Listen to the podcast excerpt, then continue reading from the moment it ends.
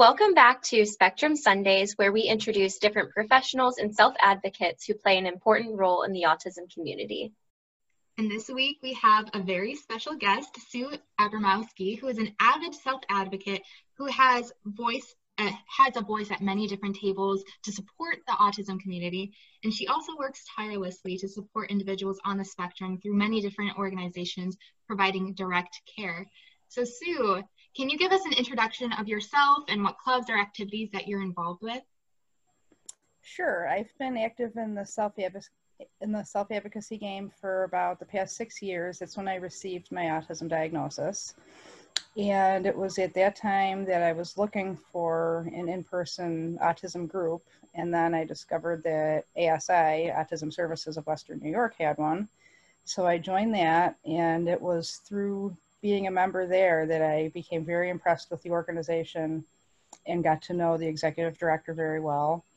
And after several months being in the group, I decided that I wanted to seek employment through the company because I've been I've been working in human services since 2004 and I have a passion for helping other people. And I decided that I wanted to add something more to my plate in the field. So I interviewed for a few different positions and then I got a position as a DSP in their after school program. So I really enjoyed that. I don't currently do that as I my schedules changed due to my other jobs, but I still pick up respite with a couple of the kids and I work relief in their group homes. Yeah, and that's actually how I met you was through after school and then um, that's where it all began. Mm-hmm. Well, it's safe to say that you're very involved, and we're excited to dive deeper into what your experience has been and what all you have to share with our audience. And on Spectrum Sundays, we also like to share all different perspectives of autism. So before we really dive deep into this, we want to make sure that we are addressing you how you feel respected the most. And we know that there's different labels for autism. So there's person first language, which would be saying person with autism, and then diagnosis first, so autistic person. And there's a lot of different ideas around this type of labeling. And we just wanted to know before we got started which one you prefer and, and maybe explain why. Personally, I prefer identity first language, that is autistic versus person with autism. And that is because, especially through talking to others in the autistic community, to say with person with autism implies that autism is something that needs to be separated from the person or it's something that you can just pick up and put down and walk away from like an accessory. Whereas to say autistic it means it's a part an integral part of your identity and it's one of the many facets of what shapes your personhood. So therefore i always refer to myself as autistic versus a person with autism well, thank you for sharing that. It's kind of a touchy subject I've learned just in my advocacy work because so many different people have different ideas about it. So mm-hmm. we want to just make sure that we're respectful and ask somebody first, how do you prefer to be addressed? And I think if anyone's watching, that's something that they can do too, rather than just assuming someone prefers to be titled this way or another, and just having an open dialogue about about that kind of conversation. Yeah, thank you for that, Sue. Um, we also know that you have a background in social work at Buffalo State College, and you've used those the skills and knowledge that you've learned from college in your daily work. Um, as an autistic person, what are some of the challenges and strengths that you had while learning in that college environment? I think, well, basically, my college experience, I actually had a different major for the first three years. I majored in biology education, and then it just got to the point where I just learned that that wasn't my niche. And I knew that I always wanted to help others. And I just, even when I was working at McDonald's, my favorite part of the job was interacting with the regular customers, talking with them. And I just, I really learned that I had a passion for working with people. So I decided to change my major to social work about it was after the first three years. So my last two years of college were spent as a, as a social work major.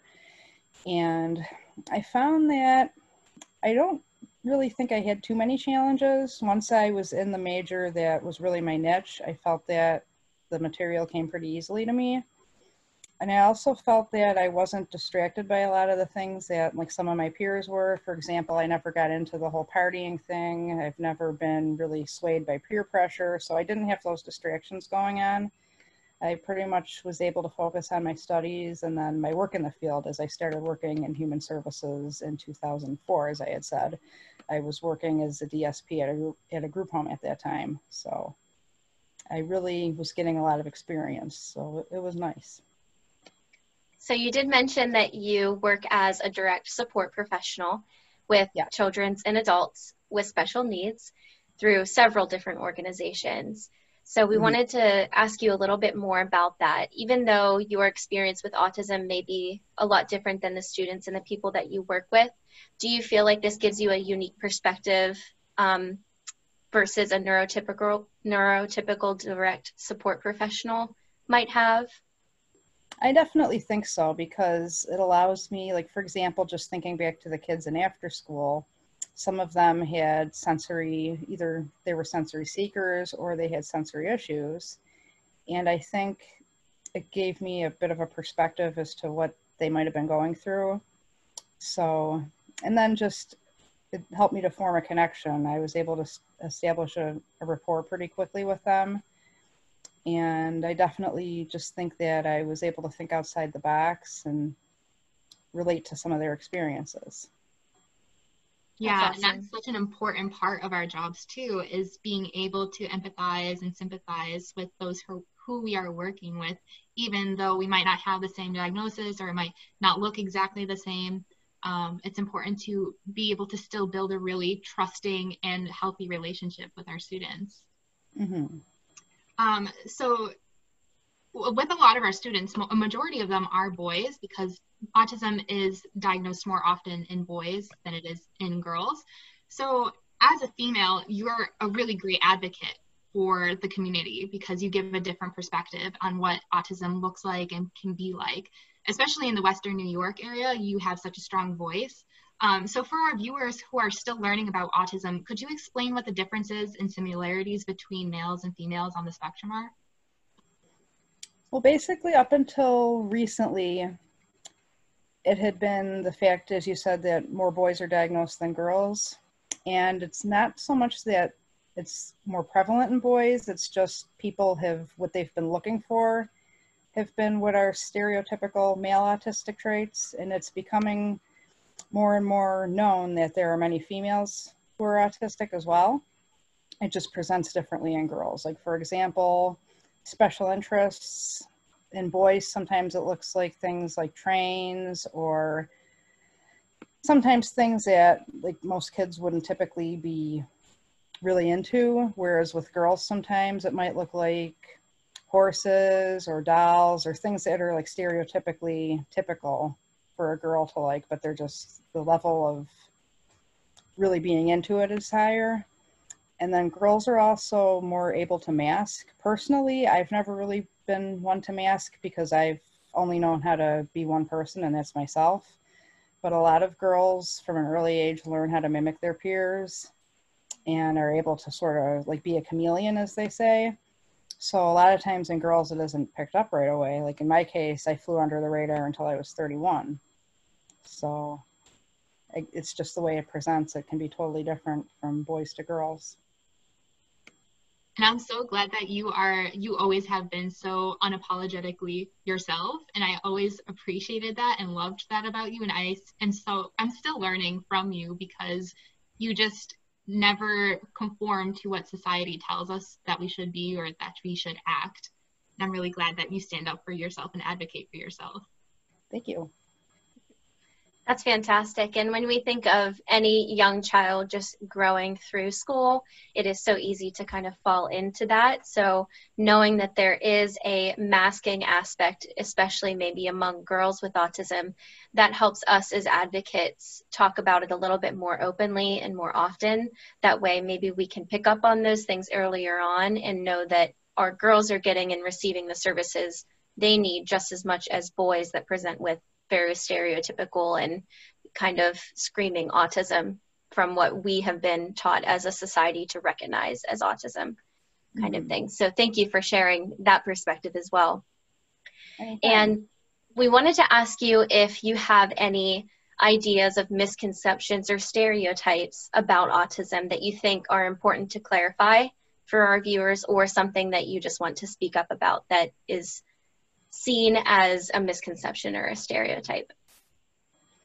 Well, for one, there's a misconception that autism looks a certain way. So there will be a lot of people who say, upon finding out that either myself or anybody else is on the spectrum, oh, you don't look autistic. It's like, what does autistic look like? We look like human beings, mm-hmm. and it can look very different from person to person. But at the same time, there's no look to autism. So just because somebody's making eye contact or is a very social person, like I've always been a social butterfly and I've really never had too much difficulty with eye contact, that still doesn't make me any less autistic. I still have enough traits that I, I have a diagnosis for a reason. So therefore I have a certain amount of traits that are ticked, as you could say, to warrant the diagnosis. And other misconceptions are another one is that autistics are not very social people. And again, like ever since I was in preschool, I've been a social butterfly. I've never been afraid to talk to anybody. I've always loved chatting with people. And while there, it, it is true, there are autistics who might be shy or might not connect socially as much, there still are a lot who are social people. Right. And we speak so much as advocates about those early signs of autism. And those usually fall into the category of what is stereotyped for autism, and oftentimes what is usually picked up in young boys. So, mm-hmm. knowing that you clarifying that the idea of social skills being a deficit for children with autism isn't always a characteristic of autism, but it's at least somewhere to start and something to look for at the beginning. Mm-hmm. Thank you for that. Sure. Yeah, and Meghan said earlier that we're advocates for the autism community. Um, and that's because we're Miss America organization title holders, and that is what our social impact initiatives are based around. So we try to empower our youth to create a kinder and more accepting community. And we hope that stories like yours will actually encourage our communities to celebrate the differences between each other um, and be more confident in who they are. I've already gotten so many messages from other advocates uh, sorry, messages from other um, viewers who watch advocates like yourself explain their stories and they have been telling me how helpful it is on their own personal journeys. So what you're doing right now definitely has such a huge impact um, beyond just the three of us beyond just your community and that's why we love being title holders because it really brings all the communities together. So if you could give any advice to your younger self or to our viewers what would that be I would say that you are who you are for a reason, and that everybody's created with with a different purpose in mind. So, yeah, basically everybody has special talents. Everybody has special gifts, and while one person's life might look totally different than another person's, it doesn't mean that they don't have as much to offer as the next person. And I would just encourage people to capitalize on their strengths, work around their hurdles, because as human beings, we all do have challenges and hurdles. But at the same time, we have strengths that need to be harnessed, and then we can flourish to our highest ability. Absolutely. I that actually reminds me of a quote. It goes something like, um, "We need to make sure that we're focusing on what children can do rather than what they cannot do." And I feel like that fits perfectly with with what you just um, your testimony of honing in on your strengths rather than focusing just on your weaknesses. So that's a great piece of advice. Thank you for that. Thank you. So as we mentioned, we are Miss America Organization title holders. And if you're not familiar, the Miss America Organization is a scholarship-based organization, but we are also fortunate enough to be advocates for not only higher education, but also causes that are near and dear to us. And Francesca and I have a passion for working with families and children with autism. So, if you haven't heard of the organization before, we wanted to ask if you have any impressions of the organization, and then also if you think that title holders and other advocates can have an impact on the autism community. I think it's a great program, and I definitely think that it can have an impact. Just getting the word out there, doing different things to encourage others who are autistic, as well as people in their lives who might be either parents or caregivers. Like, I just think that the more we put ourselves out there, the more we spread the word, the more we're going to make an impact. Right. There's actually been a few different self advocates who have been individuals with a diagnosis and then they've focused on that as their pl- platform or their social impact initiative. And mm-hmm. like you said, capitalizing on their strengths and not framing it in a way that, oh, I'm autistic, but I can also be this. It's, I can be this because I am autistic and because I have these strengths and I have this much to contribute to the world in this organization. Absolutely. Great. So, of course, awareness of autism is really important, but so is acceptance and making accommodation for those who have unique needs. Um, so, what are some ways that you can suggest for uh, our viewers and neurotypical people so that they can better accommodate and encourage acceptance within their community? I would say let the person kind of take the lead, see where their needs lie, see how they prefer to be addressed and interacted with and just realize to realize that everybody is different and to just kind of roll with it. Like just because somebody might do things a little differently than you or me doesn't mean that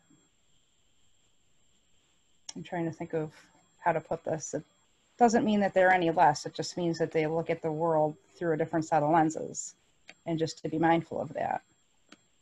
Mm-hmm.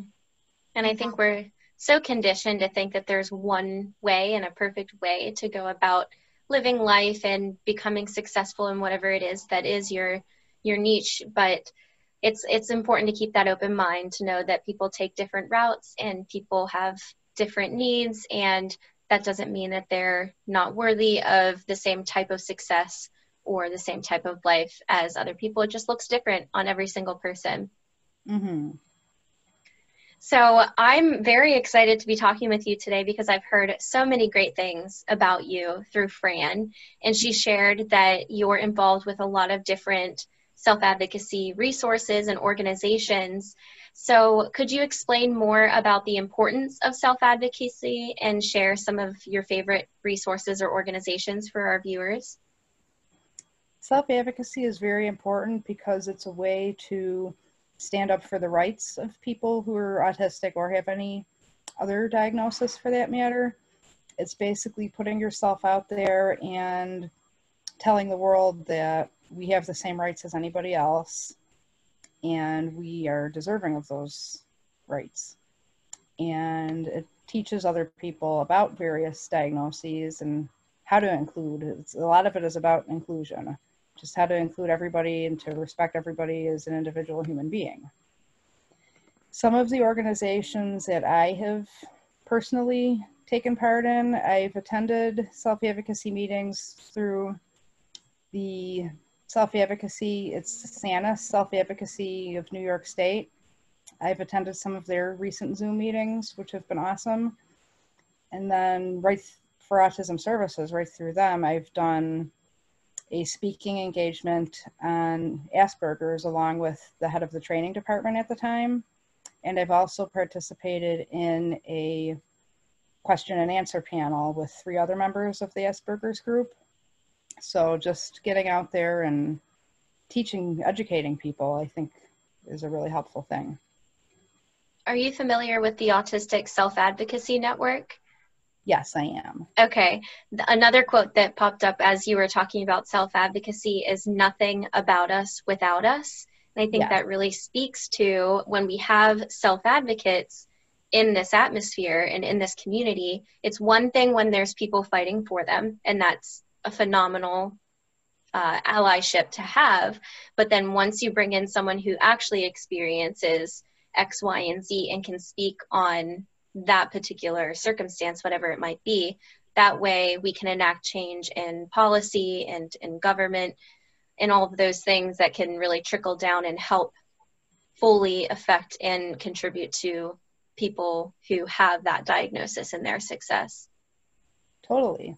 I also belong to several autistic Facebook groups as well. So mm-hmm. when you mm-hmm. mentioned ASAN, that that's one of the groups that I'm very familiar with through Facebook, and I've made friends in the autistic community all over the world, and it's been great just getting to know different people and learning more each day. Right, it's a community for sure. Mm-hmm. That's amazing. So, um, as we're wrapping up, I'd like to know if there's just one takeaway that you'd like our viewers to remember about the autism community. Um, what message or idea would that be?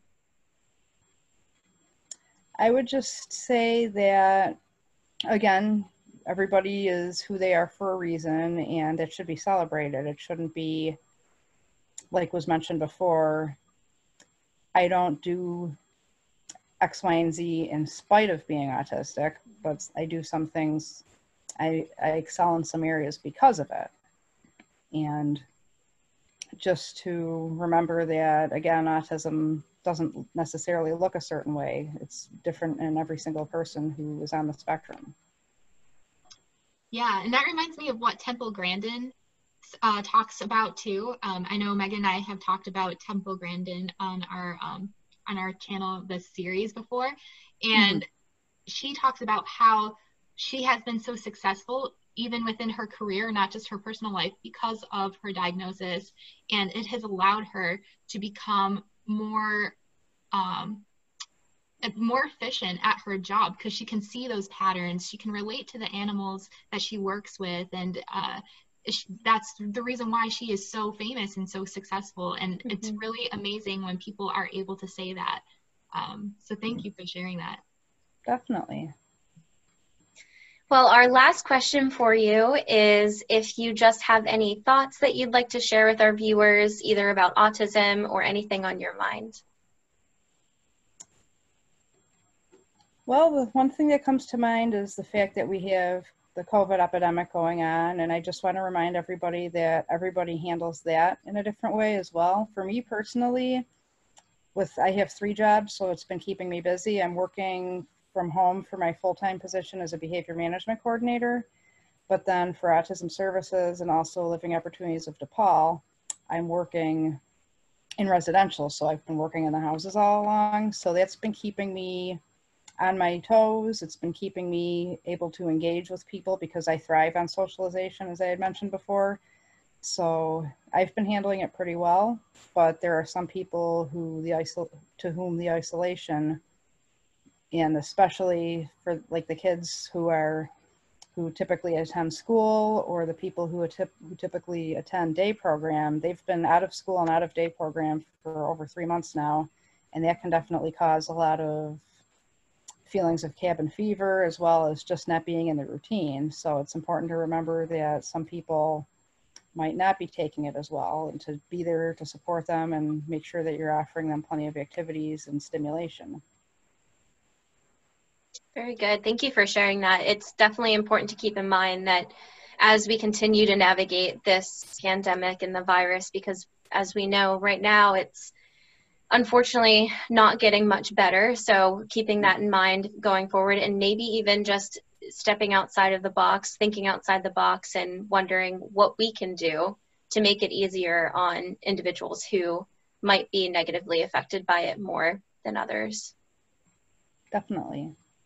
And do you have any social media accounts or somewhere that our viewers can follow you on your journey?